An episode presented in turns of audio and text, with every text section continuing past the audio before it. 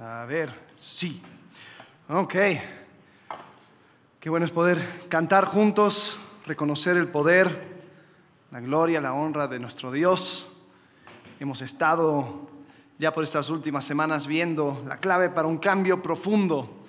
Hemos estado viendo cómo es que primero Jesús siempre nos llama a resolver nuestros asuntos pendientes. Luego que el deseo de control es un hilo conductor que nos lleva hasta el jardín, viendo cómo es que en Génesis 3 había eh, ese deseo de control. Y eso era uno de los, de los efectos de la caída.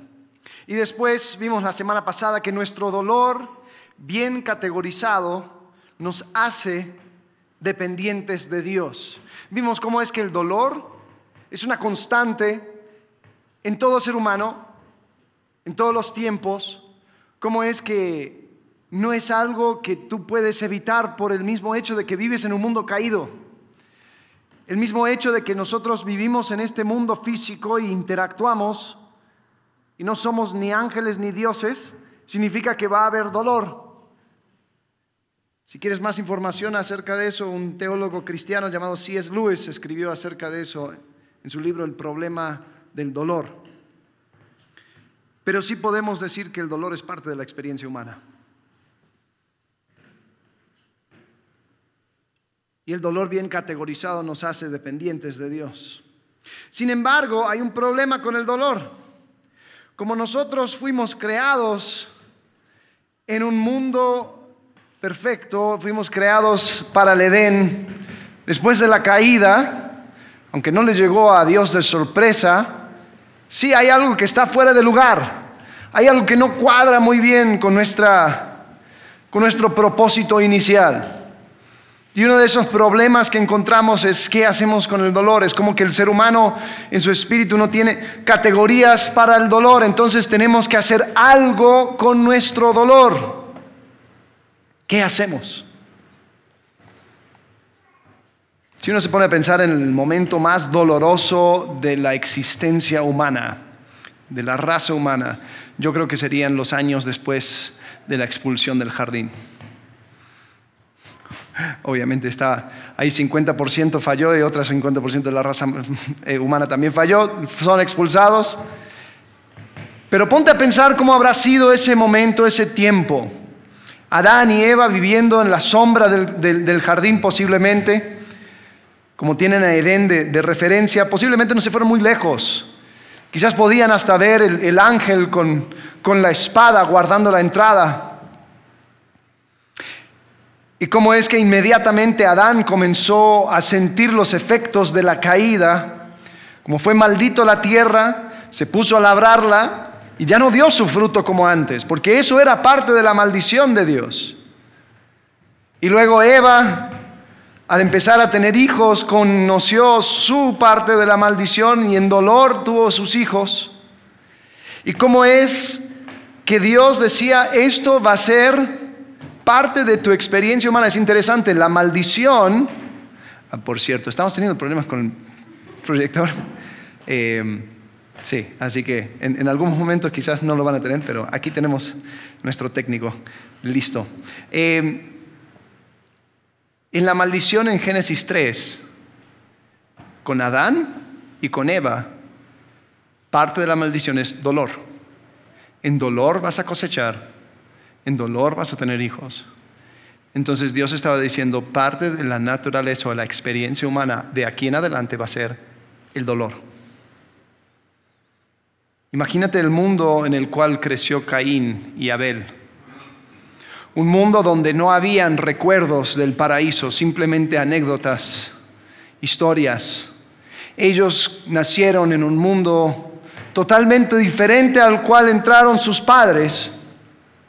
Y ellos quizás sabían, a lo mejor sí, sabían la razón por la cual estaban ahí. Y había dolor quizás en pensar que sus padres fracasaron y sin culpa de ellos, ellos ahora están viviendo parte de las consecuencias de las decisiones de sus padres.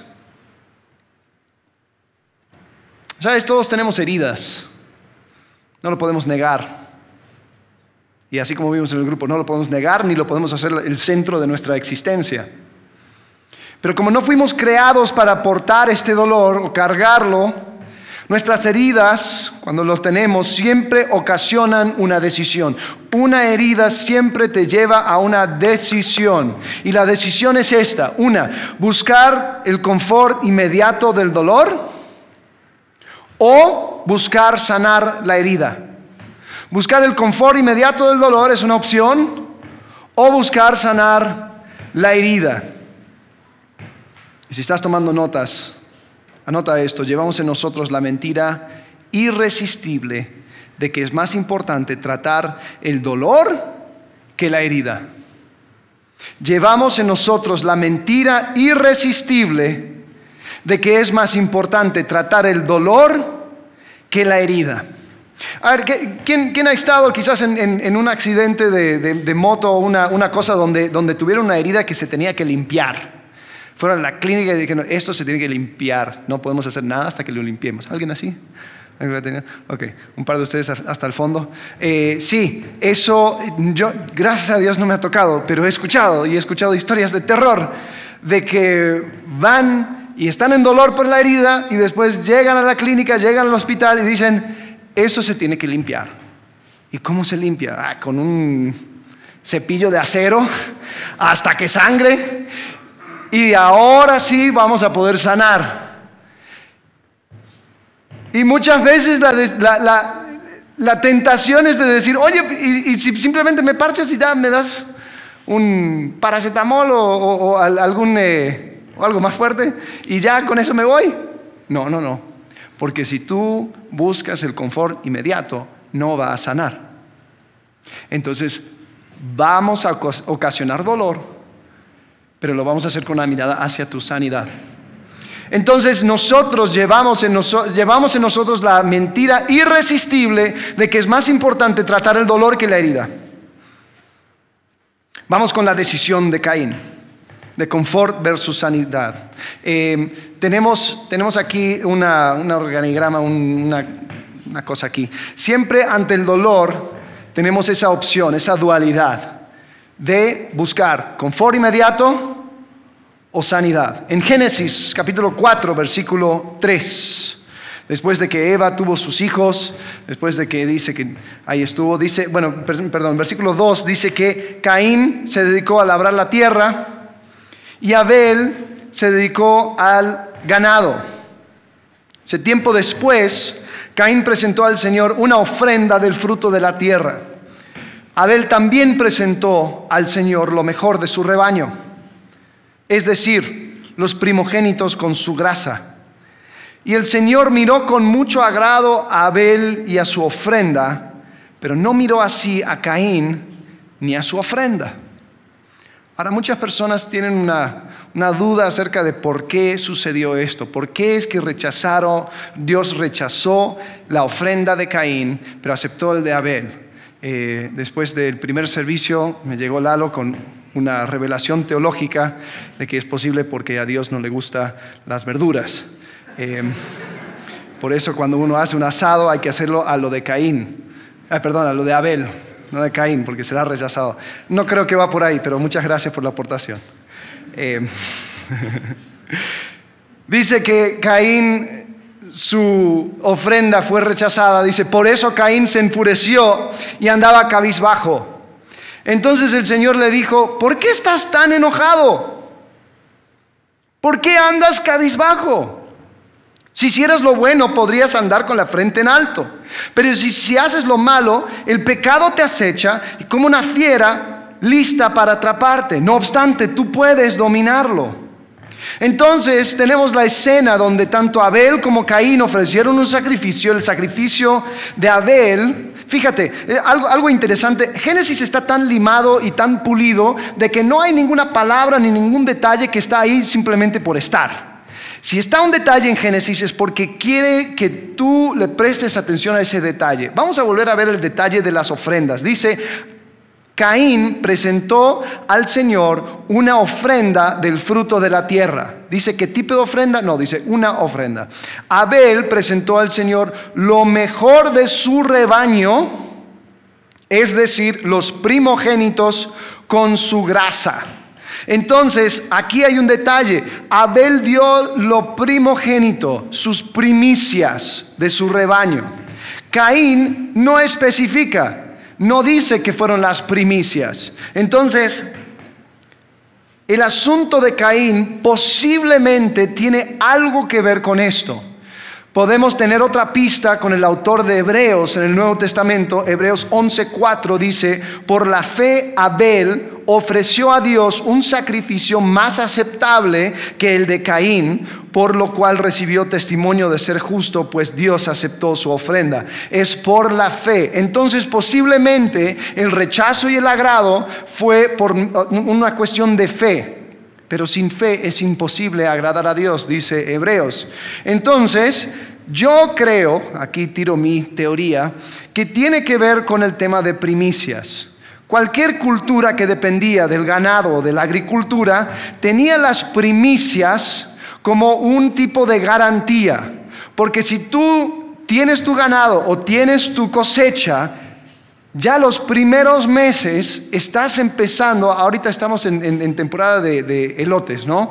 En Querétaro. Ahora, ¿qué vas a hacer? Hay algunos elotes que ya, ya están listos, no todos están listos, pero los, están empezando a aparecer. ¿Qué harías si llega un ejército y te tira abajo todo tu, tu campo de elotes? O eh, llega una sequía y se muere, o llega una plaga, o llega una tormenta con, con, la inundación. Lo que quieres hacer con las premisas es que lo quieres guardar para ti como un seguro, para estar absolutamente seguro de que vas a sobrevivir, sobrevivir el invierno y que vas a poder continuar parte con la semilla y parte comiéndola, ¿no? ¿Qué es lo que ofreció Abel? Las primicias. ¿Qué estaba haciendo con sus primicias? Estaba diciendo, Dios, yo confío que tú vas a cuidar de mí. Yo voy a darte lo mejor y yo voy a tener que esperar hasta que vaya madurando el resto del ganado. ¿Qué hizo Caín? Ofreció algo. No dice que fueron primicias. ¿Qué es lo que estaba mostrando? Señor, tú, fue tu maldición que hizo que esto fuera difícil. Señor, yo tengo que mirar por mí mismo, porque tú me hiciste la vida difícil y yo voy a asegurarme de que yo voy a tener para sobrevivir el próximo año. Entonces, sí, te voy a dar una ofrenda, pero no te lo voy a dar en fe. Esa es mi teoría. El tema es que Dios rechazó el sacrificio de Caín. Pero fíjate que no le castiga. No es un rechazo de mala onda, es simplemente decir, hey, no fue aprobado, pero haz lo bueno y serás enaltecido, serás aprobado. Vuelve a intentar. Esto no son las cosas que yo voy a aceptar, pero todo bien. Pero Caín sintió dolor. Caín sintió vergüenza. Caín sintió rechazo. Dios cuando se le acerca, se le acerca de una manera amorosa. Dice, si bien hicieres, estoy leyendo del Reina Valera 60, lo traduce un poco diferente, si bien hicieres, no serás enaltecido. Y si no hicieres bien, el pecado está a la puerta. Ese concepto de que la NBI lo traduce como un animal feroz, aquí lo traduce como está a la puerta, es el concepto de que está inminente, está ahí, está listo para atacar. Dice, con todo esto, a ti será tu deseo, o sea, su deseo del pecado será de controlarte pero tú te enseñorearás de él. Dios está diciendo, haz lo bueno, pero el pecado está a la puerta, está listo para atacar. Llevamos en nosotros la mentira irresistible de que es más importante tratar el dolor que la herida. Entonces aquí Caín es presentado con una decisión. ¿Qué va a hacer? Va a agachar la cabeza y decir, Señor, fracasé. Señor, hice lo malo, Señor, no di un sacrificio de acuerdo a lo que tú quieres, quiero volver a intentar, quiero comenzar de nuevo, quiero una relación contigo y hacerlo a la manera que, te agrada a ti. Eso es difícil, ¿no? Ahora no te confundas, humillarse es doloroso, es dolor sobre dolor, es la raspada a la herida, es decir y reconocer que tú no hiciste las cosas correctamente. Es como colocar un hueso bien después de una fractura expuesta. Oye, no lo podemos dejar así. No, no va a sanar bien. Tenemos que poner las cosas en orden. Tenemos que poner las cosas bien. Entonces ahí está la serpiente. Ahí está con la misma mentira. Oye, con que Dios ha dicho, no serás enaltecido. Porque Jehová que dice, hey, si haces lo bueno, no, serás enaltecido. La serpiente le dice, oye, no, así no es. Esto no fue tu culpa. Son las personas a tu alrededor que te quieren mantener abajo. Es Abel. Mira cómo, cómo actúa, mira con su prepotencia. Y él es el, es el hermanito menor. Tú eres el mayor, tú eres el escogido. ¿Cómo puede ser que él rechace tu sacrificio? Y ahí comienza a dar vueltas. El pecado está a la puerta. Y cuando escogemos confort, la opción es una opción que se abre de muchos sabores. Es una opción que abre muchas puertas. El pecado está a la puerta, dice Dios. En otro lugar en el Nuevo Testamento, este concepto del pecado que está a la puerta, el pecado que está listo, que está inminente, el apóstol Pablo lo describe en Romanos capítulo 7, cuando él dice, yo sé que en mí, es decir, en mi naturaleza pecaminosa, nada bueno habita. Aunque deseo hacer lo bueno, no soy capaz de hacerlo. De hecho, no hago el bien que quiero, sino el mal que no quiero. Y si hago lo que no quiero, ya no soy quien lo hace sino el pecado que habita en mí. Recuerda ese concepto, esa frase, el pecado que habita en mí. El pecado que habita en mí es el pecado que está a la puerta, es el pecado que es parte de tu naturaleza y la mía. El pecado que siempre nos está diciendo la mentira irresistible de que es más importante tratar tu dolor que eh, estar sano. Entonces, tenemos este concepto del pecado que habita en mí. A ver, una pregunta. ¿A quién le gusta la comida? obviamente, todos. ¿Cuál es tu plato favorito? A ver. ¿Es tu plato favorito? La pizza, enchiladas, el pozole, ya andamos bien. Tacos. Estamos listos para el 15, ¿no? Ya.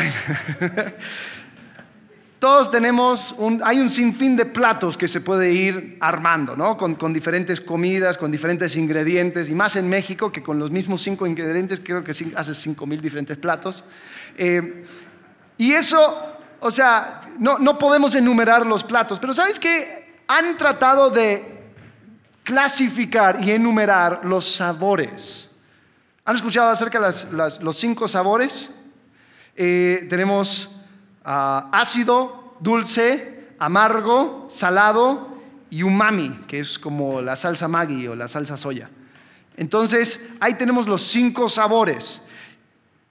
Y nadie hace un plato de un solo sabor, no, no existe el plato de ácido plato salado, el plato dulce. No, es siempre una combinación. Hay algunas cosas que tienen más que otros y todo. Y así vamos a tener una selección infinita de platos, pero todos contienen alguno de esos cinco sabores.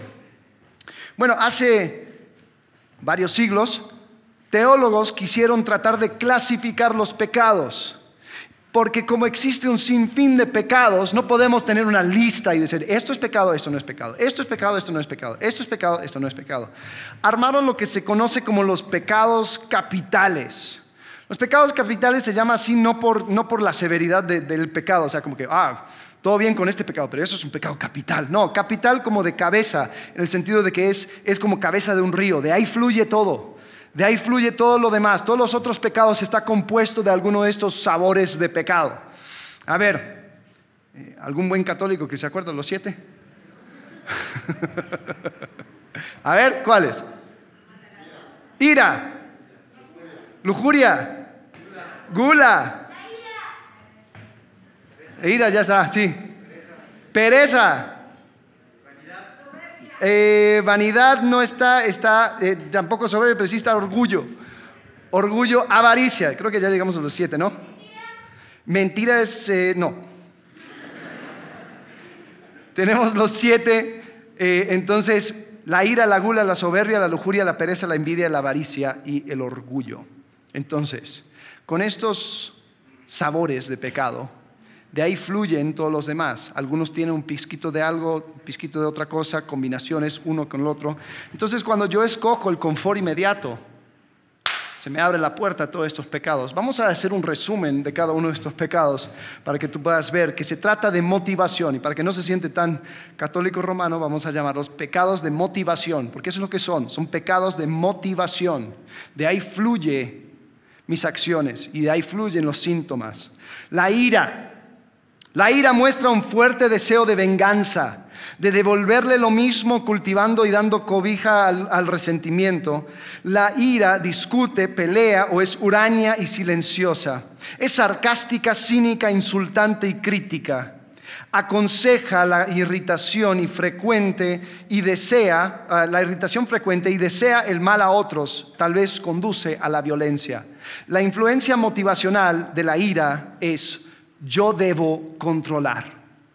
Porque cuando levanto la voz y cuando digo, aquí el que manda soy yo, y empiezo a mirar y empiezo a amenazar y empiezo a decir, yo estoy enojadísimo, lo que yo quiero es control. Yo quiero controlar la situación, yo quiero controlar el argumento, yo quiero controlar. La influencia motivacional de la ira es yo debo controlar. La lujuria. La lujuria nos lleva a cosificar a otros. Cosificar una palabra simplemente es tratar como una cosa, tratar como un objeto. Eh, entonces, la lujuria nos lleva a cosificar a otros, ya sea en fotos o en persona, para nuestro placer, en lugar de tratarlos como individuos de valor. ¿Has puesto a pensar en esa chica que está en ese video pornográfico? ¿Te has puesto a pensar en sus padres? ¿En su mamá? ¿Cómo se fue su crianza? Las decisiones que ella fue tomando para llegar a ese momento? Obvio no. Estoy viendo un video, es un objeto. Entonces la lujuria nos lleva a cosificar a otros, a verlos como una herramienta, como un martillo, como un destornillador, algo que no posee sentimientos, destinados a un uso específico, mi propio placer. En otras palabras, cuando estás motivado por la lujuria, quieres que una posesión, no una persona, satisfaga tus deseos. Lo contrario también es cierto. La lujuria te quitará la autoestima hasta el punto de querer ser un objeto de deseo a los ojos de los demás. La influencia motivacional de la lujuria es, debo tener placer sexual ilimitado. La gula. La gula en realidad no tiene, lo asociamos mucho con eh, obesidad y con comida, eh, y es parte, pero en realidad es cualquier tipo de apetito desordenado. Se refiere a alimentar cualquier tipo de apetito, proporcionándole más y más de cierta cosa. Puede desencadenar un creciente apetito por cualquier cosa drogas, chocolate, internet, derroche o trabajo. Toma un interés natural o actividad que tenemos e intensifica la atracción que sentimos hasta el punto de sentirnos insatisfechos con una cantidad normal de lo que sea. Crea un vínculo físico y emocional de apetito con ese interés o actividad para que no paremos en lo normal. La influencia motivacional de la gula es tengo que satisfacerme. La envidia este pecado motivacional alimenta tu deseo de tener lo que otros tienen, ya sea una posesión material, posición, popularidad o éxito. Es estar en constante competencia con el otro, infeliz cuando, a alguien le va bien y se alegra secretamente cuando esa persona sufre un revés. La emoción provocada por la envidia es el descontento. La influencia motivacional de la envidia es me merezco lo que ellos tienen. La avaricia en el sentido más básico, la avaricia juega con lo que constituye tu seguridad. Por esta razón, la avaricia de muchas personas es un tema de dinero. La avaricia te convence de que si logras conseguir suficiente dinero y aferrarte a él, te sentirás seguro. Pero la trampa es que nunca te sientes seguro.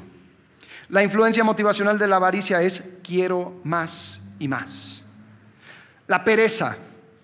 La pereza es un pecado de motivación que no es solamente haraganería, sino una falta de voluntad para asumir la responsabilidad por ti mismo. La pereza te llevará a no hacer lo necesario para tu crecimiento y salud. No puedo cambiar. No es mi culpa. O es responsabilidad de alguien más. Son las frases más usadas por la, gente atrapada en la pereza. Hacer únicamente la parte del trabajo que te gusta y evitar el resto es una decisión de la pereza. La influencia motivacional de la pereza es no puedo, así que no lo haré. Y finalmente tenemos el orgullo. El orgullo es creer que eres el centro de tu mundo. Secretamente crees que deberías ser Dios porque podrías dirigir las cosas mucho mejor. Demuestra arrogancia, una actitud de ser superior a los demás. Estás satisfecho de ti mismo, ansioso por llevarte el mérito, deseas ocupar el primer lugar, eres muy obstinado, inflexible y te irritas ante la autoridad y las leyes de Dios. La influencia motivacional del orgullo es yo soy el centro, así que lo haré a mi manera. Esos son los siete pecados motivacionales. Eh, y cuando, ¿cómo andamos? Ok, cuando se prende, te voy a mostrar. cuando vemos la vida de Caín, encontramos que Caín escogió el confort inmediato en vez de tratar con la herida. Después, antes de, después, no, no quiso buscar sanidad. ¿Qué escogió? Bueno, ahí fue tocando la puerta de ira, lo mezcló con envidia y terminó con un poco de orgullo. Bueno, no un poco, con mucho, porque termina tomando el lugar, el lugar de Dios al tomar la vida de Abel en sus manos. Ah, por cierto, spoiler, Abel muere. Versículo 8. Caín habló con su hermano Abel. Mientras estaba en el campo, Caín atacó a su hermano y lo mató. El Señor le preguntó a Caín, ¿dónde está tu hermano Abel? Parece que Jehová hasta ahora simplemente ha hecho preguntas, ¿no? ¿Dónde, qué, hay en esa pregunta? Yo creo que en esa pregunta hay una oportunidad. Creo que hay una oportunidad de arrepentirse. Decir, ¿sabes qué? Caín, Abel lo maté. Lo maté, no pude más con mi ira cometí un, error, no, no, sé lo que estaba pensando y, ahí está, está muerto en el campo. ¿Dónde está tu hermano Abel? ¿Cómo responde? Dice, no sé. ¿Acaso soy yo el que debe cuidar a mi hermano? Algo curioso, esa frase, ¿acaso soy yo el, guardián de mi hermano? ¿Soy el que debo cuidar a mi hermano? Eh, en, en todo el Pentateuco no existe una carga o una responsabilidad de que alguien sea el cuidador de su hermano. Las personas cuidan a cosas, cuidan a animales, pero no cuidan a otros seres humanos. ¿Sabes quién cuida de los seres humanos? Dios. Entonces posiblemente Caín estaba diciendo, ¿acaso soy yo Dios? Yo no sé dónde está mi hermano. Ah, Dios, andas perdiendo a la gente de vuelta, así como hiciste con mis padres. Eso suena que es un problema tuyo, no es un problema mío. ¿Acaso soy yo el que debe cuidar a mi hermano? Ah. Curioso, ¿no? Le encantó ser Dios cuando le tocó quitar la vida de Abel. Pero cuando le tocó la responsabilidad de ser Dios, dijo, ah, no, no, no, no te creas, yo no soy Dios. Jehová responde, ¿qué has hecho? exclamó el Señor. Desde la tierra la sangre de tu hermano reclama justicia. Por eso, ahora quedarás bajo la maldición de la tierra, la cual ha abierto sus fauces para recibir la sangre de tu hermano que tú has derramado. Cuando cultives la tierra no darás sus frutos y en el mundo serás un fugitivo errante. Fíjate, sobre Caín hay una doble maldición. Está la maldición de la tierra, que es para todos los seres humanos, y para Caín hay una maldición particular. Caín, la tierra si a, la humanidad va a devolver poco, a ti no te va a devolver nada. Está de más que tú sigas labrando la tierra, porque estás bajo maldición. ¡Wow! ¿Qué será esto? Otra oportunidad, ¿no? Para que Caín diga, no, por favor, es que la verdad no sé cómo hacer, Señor, me arrepiento, perdóname. Me vuelco sobre tu misericordia. ¿Hace eso? No, no hace eso. Lo que hace Caín es que se queja de la maldición, se queja del castigo. Dice, no, este castigo es más de lo que puedo soportar. Hoy me condenas al destierro y nunca más podré estar en su presencia o en tu presencia, como si eso importara, ¿no? Andaré por el mundo errante como un fugitivo y cualquiera que me encuentre me matará. Caín inauguró el club de los asesinos y ahora tiene miedo de sus propios miembros. Hmm. Pero a pesar de esto, Dios sigue derramando misericordia porque dice, no, no va a ser así. El que mate a Caín será castigado siete veces. Entonces el Señor le puso una marca a Caín para que no fuera a matarlo quien lo hallara Así Caín se alejó de la presencia del Señor y se fue a vivir a la región llamada Nod, al este del Edén. Caín decidió ir detrás del confort inmediato y trajo consecuencias. Sin embargo, nunca se arrepintió. Nunca hubo arrepentimiento en él. Él continuó en su error y él creyó su mentira. ¿Por qué? Porque llevamos en nosotros la mentira irresistible de que es más importante tratar el dolor que la herida. Entonces, eh, Veamos el pecado. Si, yo escojo confort inmediato, ahí se abren todo esto. Pero ¿qué es lo que sucede? En la próxima vemos que esto termina con síntomas. La ira, la envidia, el orgullo de Caín terminó con un asesinato. ¿Y qué creó eso? Más dolor. Entonces tenemos este ciclo sin fin de dolor, escojo el, confort inmediato, se me abren las puertas del pecado, yo busco confortarme con este pecado, crean síntomas que engendran más dolor. ¿Te das cuenta de dónde estamos? ¿Te das cuenta del problema? Oh, pero bueno, yo no quiero eso. Yo quiero que me, yo quiero ser sanado. Yo quiero estar bien. Yo quiero, ok, eso es bueno. Hay otro camino que se puede escoger este camino que se escoge. Ahora, cuando yo voy por aquí, por la sanidad, entonces también se me abre una, decisión. Porque el momento que escojo sanidad, la pregunta es, ajá, sí, pero ¿de qué manera? ¿Y quién lo va a controlar? ¿Y cómo vamos a hacer? ¿Y, ¿Y, cómo lo manejamos? ¿Y de qué manera piensas? ¿Y cuánto tiempo va a tardar? Entonces ahora tengo la decisión de transformación o reformación. Porque así como la herida que se tiene que limpiar, la primera cosa que queremos hacer, a ver, espera, espera, espera, enfermera, espera, aguántame. A ver, dame, dame, el cepillo, por favor. Yo, yo lo voy a hacer. Voy a comenzar por las orillas. Voy a comenzar por aquí. Bueno, yo creo que eso está bien. Lo dejamos para mañana y después continuamos. No, no, no, no. O sea, va a llegar la enfermera y decir, a ver, ¿qué haces? Dámelo. Pero nosotros queremos reformarnos. Queremos estar nosotros a cargo de el cambio. Entonces yo voy a resistir el pecado. Yo voy a reformar, yo seré un hombre diferente. Ajá. Y después viene la tentación. Y después ahí estamos, tratando de evitar, tratando de resistir. Ahí en la próxima podemos ver qué es lo que crea esto. Entonces ya tengo esa cosa que no debo de hacer, yo sé que no le agrada a Dios, pero, pero lo evito, trato de, ignorar que ahí está y después pongo a otras cosas, otras personas ahí que, me, cuiden, que me pregunten y yo estoy ah, resistiendo, resistiendo, resistiendo. Y eso crea tensión. Y esa tensión crea dolor. Entonces quizás con ese dolor, bueno, pues, no, pero, pero yo, quiero, yo quiero sanidad, ok, escojo reformación, entonces tengo que resistir más, tengo que aguantar más, tengo que, tengo que alejarme de, y tengo que no hacer, y tengo que ignorar, ¿no?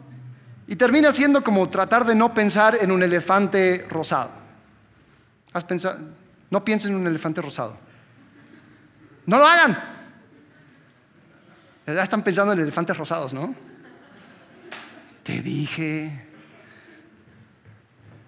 ¿Y sabes qué? Vamos por este circuito hasta que ya nos cansamos y decimos, quiero descanso, quiero confort, quiero ya no sentir esta tensión que siento. Entonces, bueno, voy por el confort inmediato y ya me vuelco hacia el pecado. Eso crea síntomas y vamos de vuelta por el circuito. Si oraríamos ahorita y terminaríamos, sería muy deprimente el mensaje, ¿no? Estamos muy mal. Y la cosa es que esto no viene solamente de mí. Esto se encuentra en la Escritura, en Colosenses capítulo 2, versículo 20. Si con Cristo ustedes ya han muerto a los principios de este mundo, ¿por qué, como si todavía pertenecieran al mundo, se someten a preceptos tales como no tomes en tus manos, no pruebes, no toques? O sea, restricciones, o sea, resistir.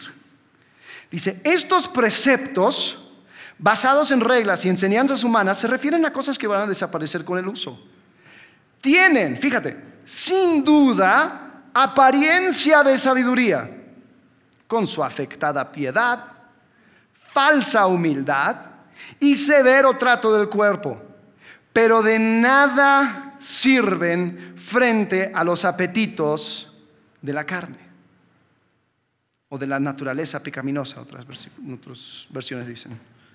De nada sirve tu resistir y tus restricciones y tu aguantar y tus reglas. De nada sirve contra el apetito, porque el apetito siempre está. Entonces andas como un hambriento todo el tiempo. Tengo que satisfacerme. No, pero voy a resistir, pero tengo y necesito. Y el pecado está a la puerta, y el pecado está a la puerta, y el pecado está a la puerta, y te sigue mintiendo, te sigue mintiendo, te sigue mintiendo. Hasta que un día caes y dices, ¿sabes qué? Yo quiero tratar con el dolor porque es demasiado. tus opciones o tus decisiones para el pecado que habita en mí te han llevado a la adicción. Lo que empezó como un alivio ha echado raíces en tu alma, por lo cual ya no eliges el pecado que habita en mí, sino el pecado te controla.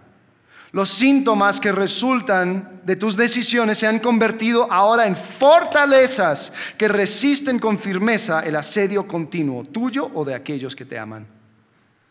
En este nivel, tú no puedes o tú no tienes el poder personal para cambiar. Tú no tienes el poder personal para cambiar. A ver, levanten la mano. Una, una, admisión. Yo no puedo cambiar. Quiero que lo digas. Yo no puedo cambiar. Yo no puedo cambiar. Ahora, acabamos de hablar de la pereza. Dijimos, las personas que dicen yo no puedo cambiar son perezosos. No, no, no. Yo no puedo cambiar en mis fuerzas. Yo no puedo cambiar por mí mismo. Tengo, hay que hacer algo, pero todo lo que he hecho hasta ahora no me ha funcionado. Ok. ¿Qué es lo que hay que hacer? Si vamos por el camino de la transformación, la transformación va así. Dice, antes de creer en Jesús, no tenía el poder para... Uh, ahí se fue. Ok, yo se lo leo. Después si quieren lo mandamos. Antes de creer en Jesús, no tenía el poder de ser bueno para Dios. Después de creer en Jesús, igual no tengo el poder para ser bueno para Dios. Pero ahora la diferencia es que el Espíritu Santo vive en mí. Ahora la diferencia es que yo tengo al consolador conmigo.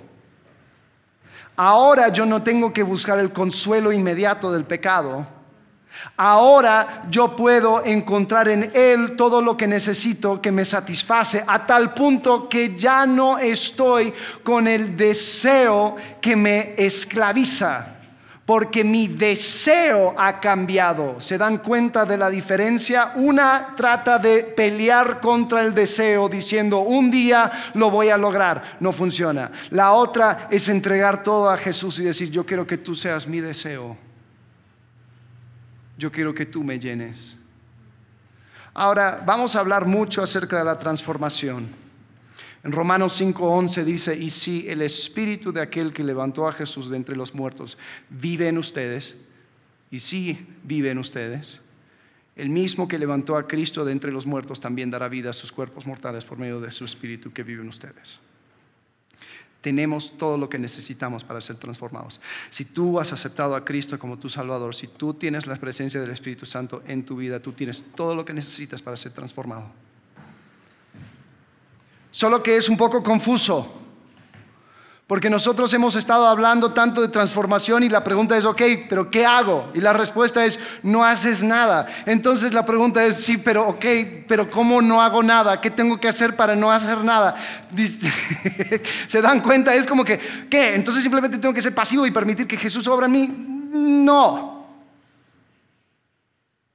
Es muy activo el ser transformado porque es un constante, es una entrega constante es un reconocimiento constante de tu necesidad.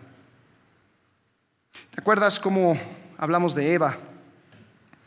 Cómo es que ella, al engendrar a Caín, parece, parece que el lenguaje decía, ah, ves, yo también puedo crear, yo también puedo hacer, yo puedo tener, crear un, ser humano así como hizo Dios.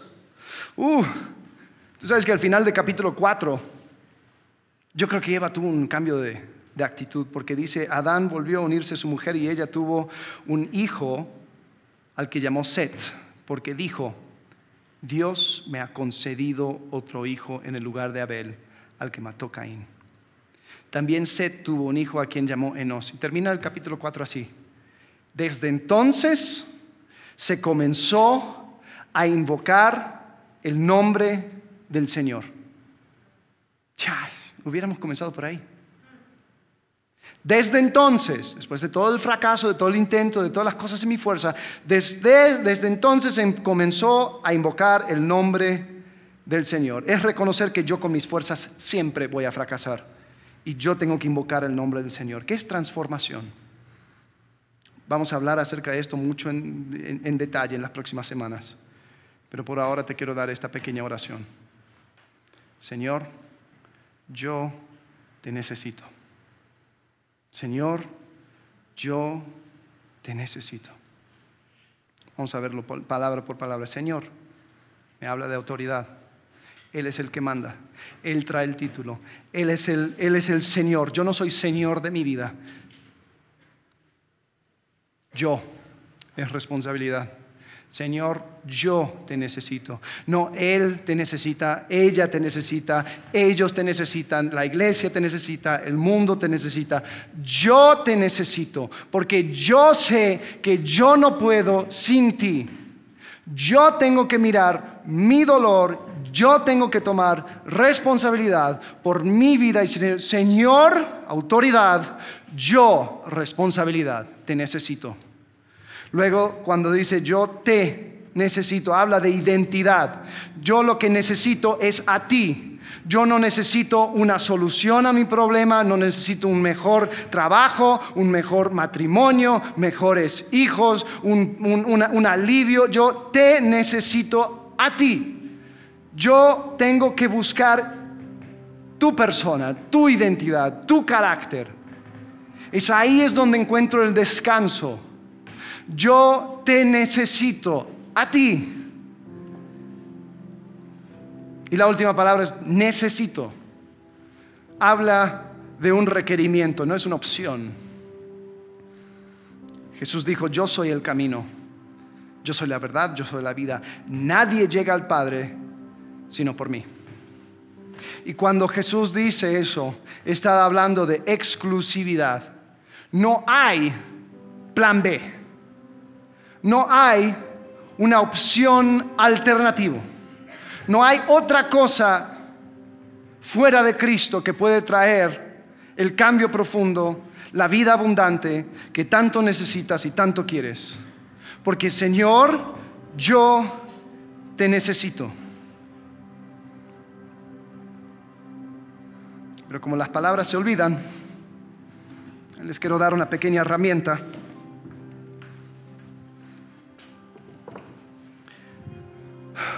quiero compartir con ustedes una canción que dice justamente eso. Toda la canción es una oración. Toda la canción es algo que tú puedes orar. Así que se los quiero enseñar.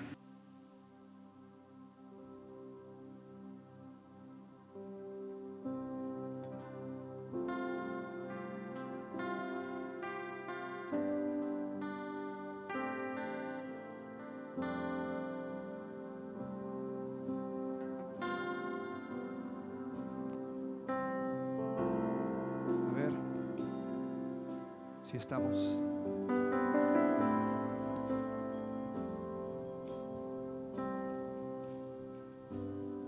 Dice así. Oh Señor,